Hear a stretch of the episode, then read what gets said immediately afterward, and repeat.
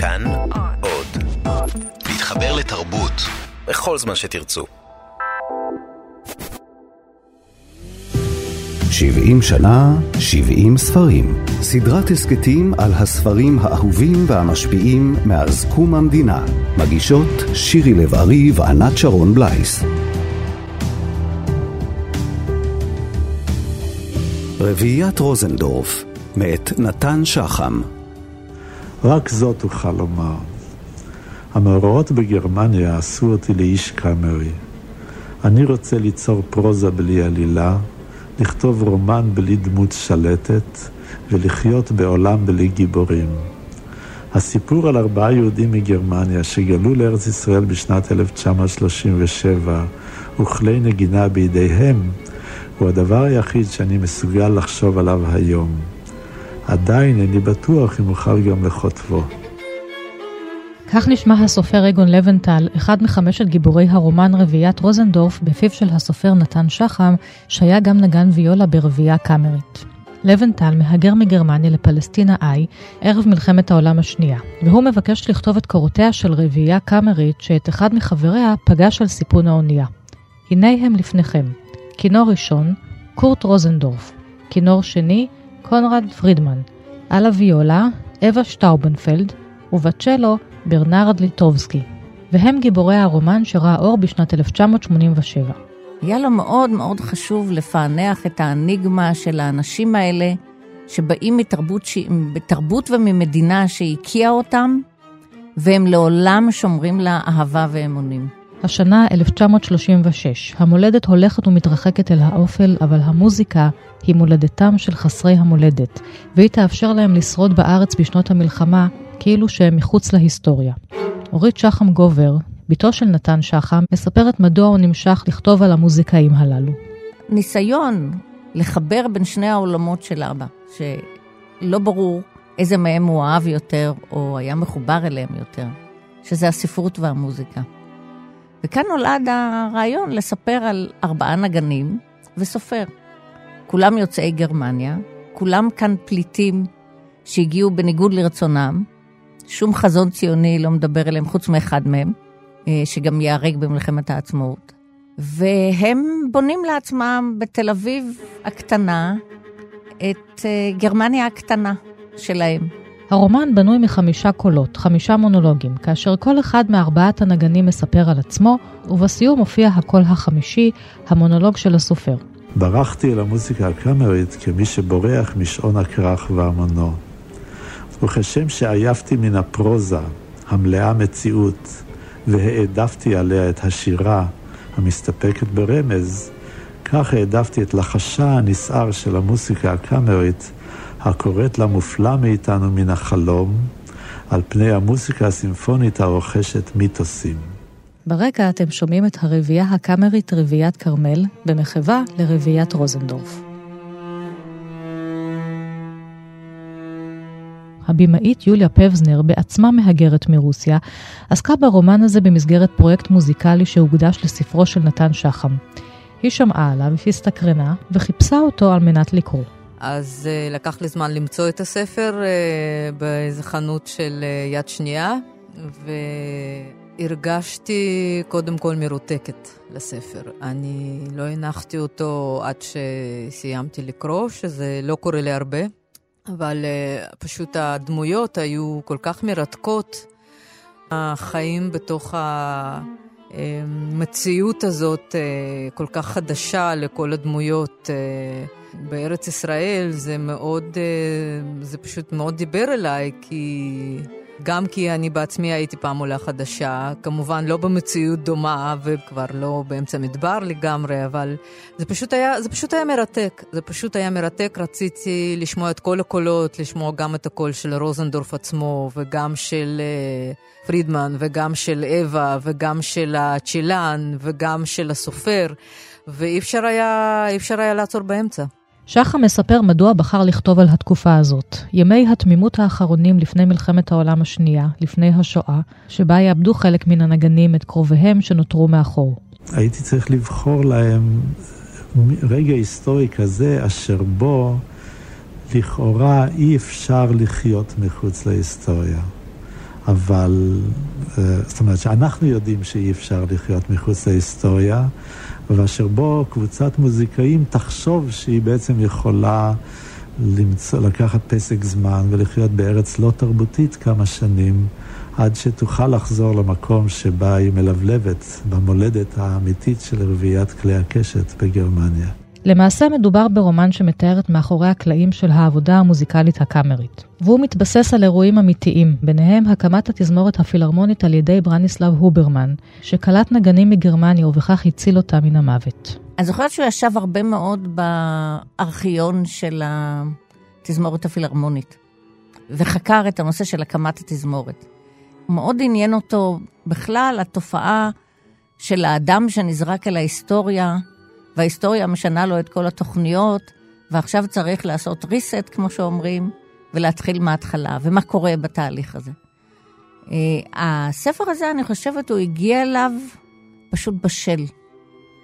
באמת לעסוק בשני הדברים שהוא הכי אהב. מה זה מוזיקה? מה, זה, מה הקשר בין מוזיקה לחיים? ומהו הדיאלוג בין המוזיקה שהיא אוניברסלית לעומת הספרות, שהיא מושתתת שפה.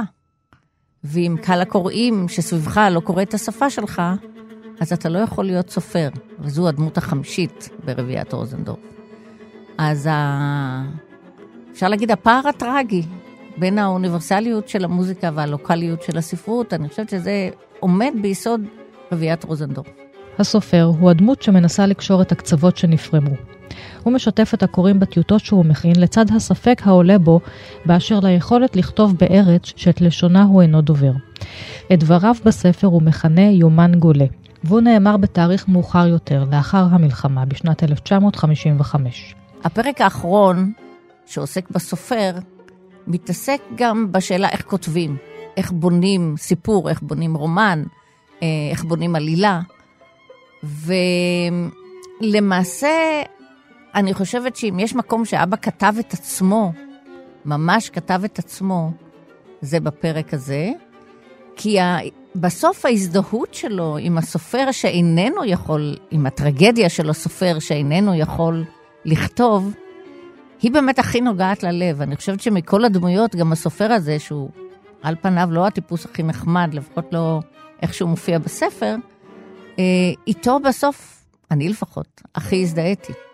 כי הטרגדיה שלו היא הכי שוברת לב. זאת האומנות שלו והוא לא יכול לעסוק בה. והסופר ובעיית השפה זה נוגע ללב איך אה, בן אדם מנסה את המציאות החדשה, ואני התחלתי להבין אותו יותר ויותר, את אה, לבנטל. דרך שבה הוא לא הצליח לחיות uh, בארץ והיה חייב uh, לחזור לגרמניה, לשפת האם שלו. הסופר גם מדבר על תפקיד הכתיבה בעת מלחמה ומשבר. האם ראוי לכתוב על מוזיקה בשעה שבאירופה נרצחים מיליונים? הוא חושב שידונו אותו לכף חובה כי הוא מתעלם מן המציאות, מן ההיסטוריה, דווקא בשעה המטורפת ביותר. אבל האם העט יכול למגר את היטלר? לא אוכל להשחיז את עתי למלחמה בנאצים, לפחות אקדיש את כוחותיי המעטים לעילוי היופי. אכוון את המיקרוסקופ שלי אל יחסי הגומלין בין אנשים שאינם יודעים אלא לנגן נקי ויפה. בעיני עמיתיי הקומוניסטים זו החלטה שכמוה כבריחה מאחריות. ודאי יאשימו אותי באסקייפיזם. הספר עד היום מלא בסימנים שלי של כל מיני קטעים. שהכי חשוב מהם זה בעצם משפט אחד, אפילו לא משפט. בהאזנה למוזיקה אנחנו מקשיבים לעצמנו. זה בסוף הספר, ואני רואה פה סימן לרשום בתוכניה. זה כל כך, אה, זה פשוט כל כך נכון. למשל, בנושא המוזיקה, יש שם ציטוט שהוא אומר, המוזיקה היא אקלים לעצמו, היא מולדתם של חסרי המולדת. בעצם זה תמצית הרעיון של ערבייה שיכולה בכל מקום להתיישב על ארבעה כיסאות מול ארבעה עמודי תווים ולנגן. אה, לעומתם, הסופר, אה, הוא אה, אומר לעצמו, אין, אין מולדת אלא לשוננו. לעולם לא אוכל לכתוב על הארץ הזאת שנתנה לי מחסה, כי לעולם לא אכה בשורש. סופר בלי לשון הרי הוא כסריס בהרמון. לכל היותר יוכל לחייך אל החיים. אבל גם לזה אין לו חשק. איזה צורך יש לו בכרטיס לאוטופיה? אין מדברים שם בלשונו. סופר אינו חופשי לבחור, לשונו היא מולדתו.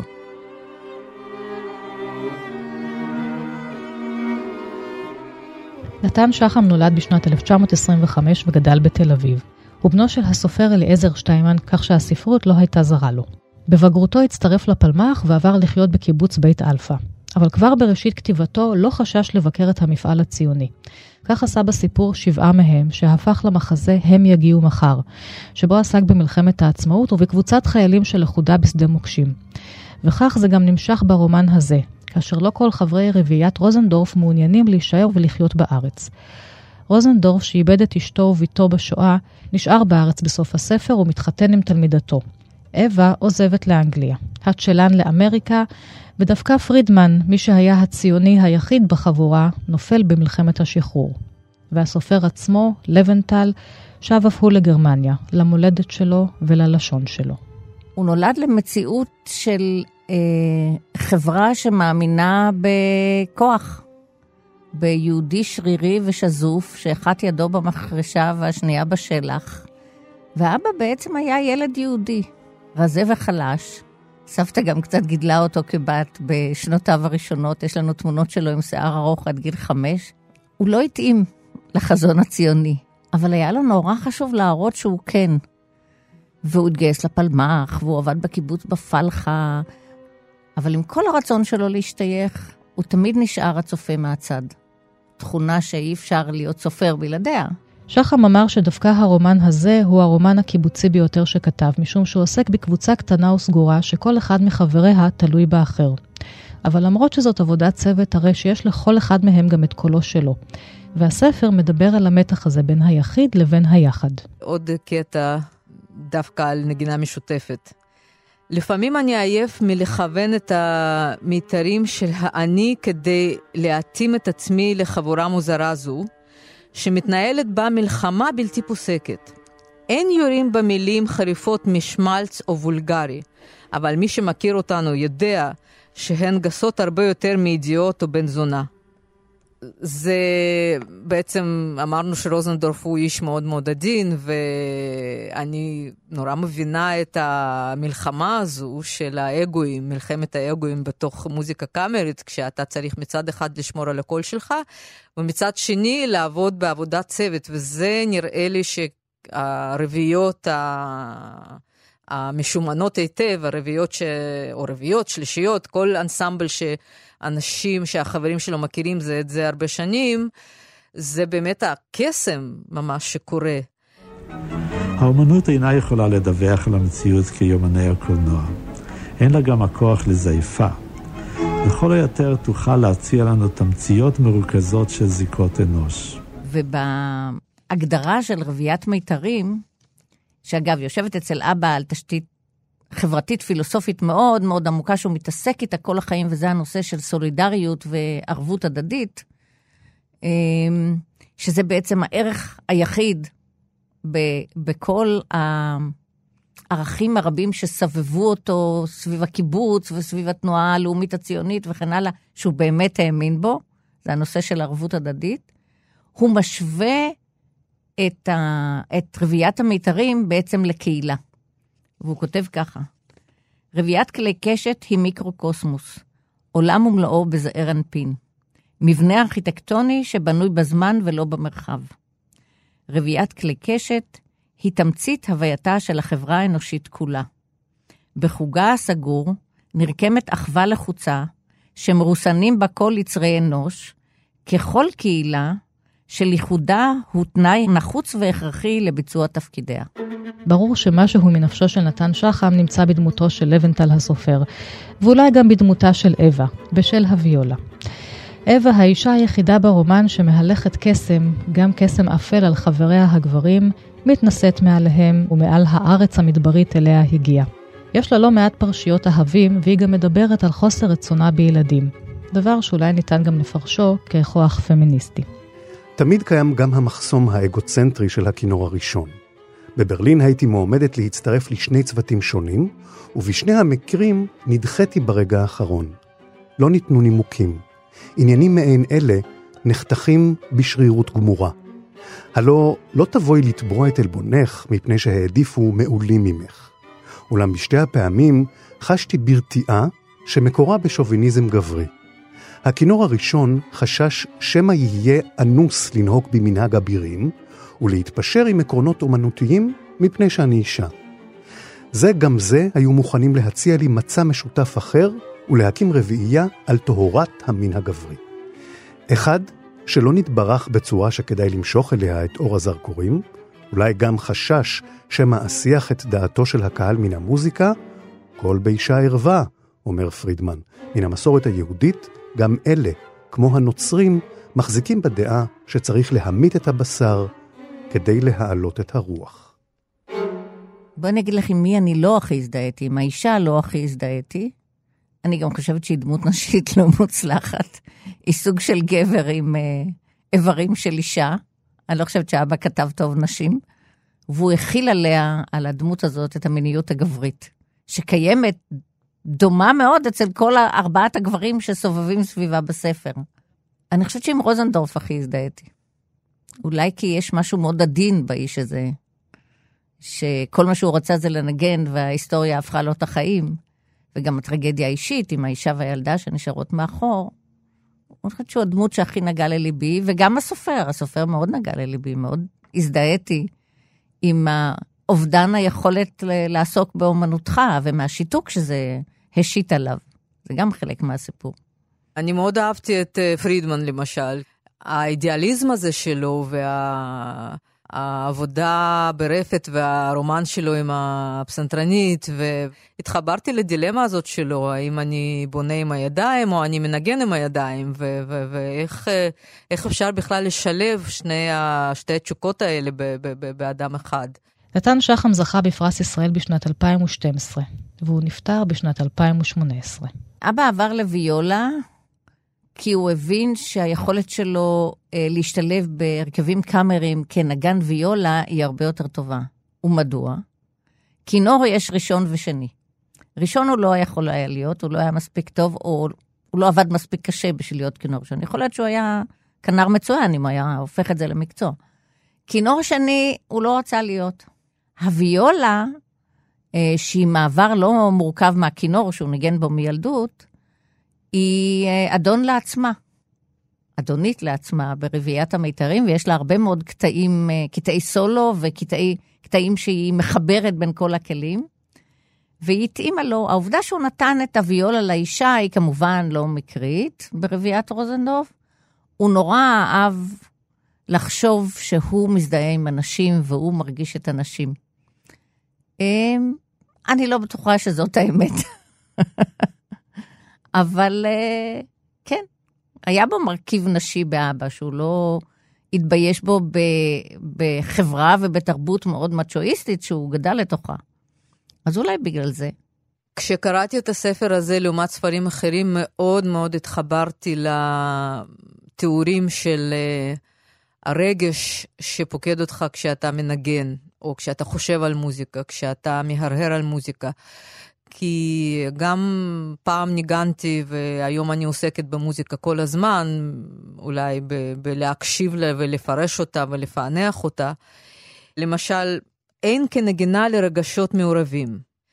אפילו סולמות הם כמסלול הזה שאתה מריץ את עצמך בו כדי להאיץ את מחזור הדם להתעורר לקראת יום חדש.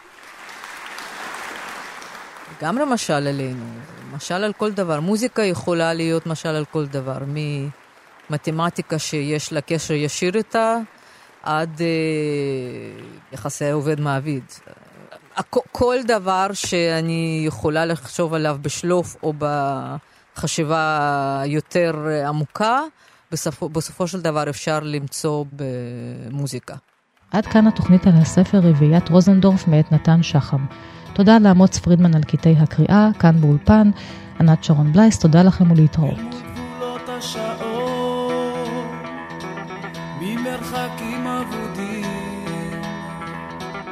אני יכול עוד לזכור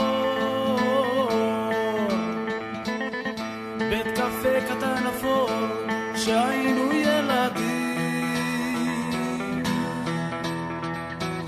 בחום השמש חג או יום שחור. שדרות ובית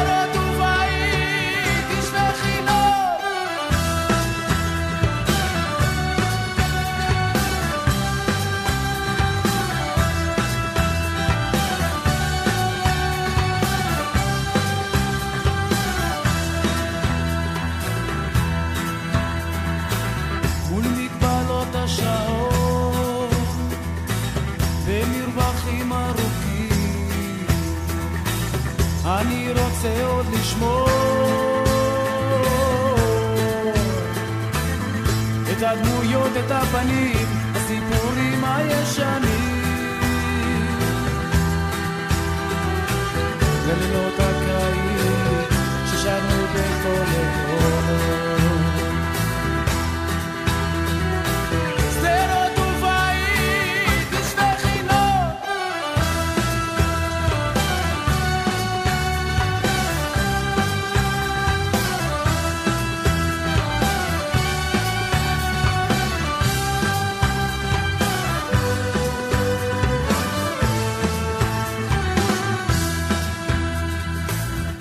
כל טיפוסים שמוזר.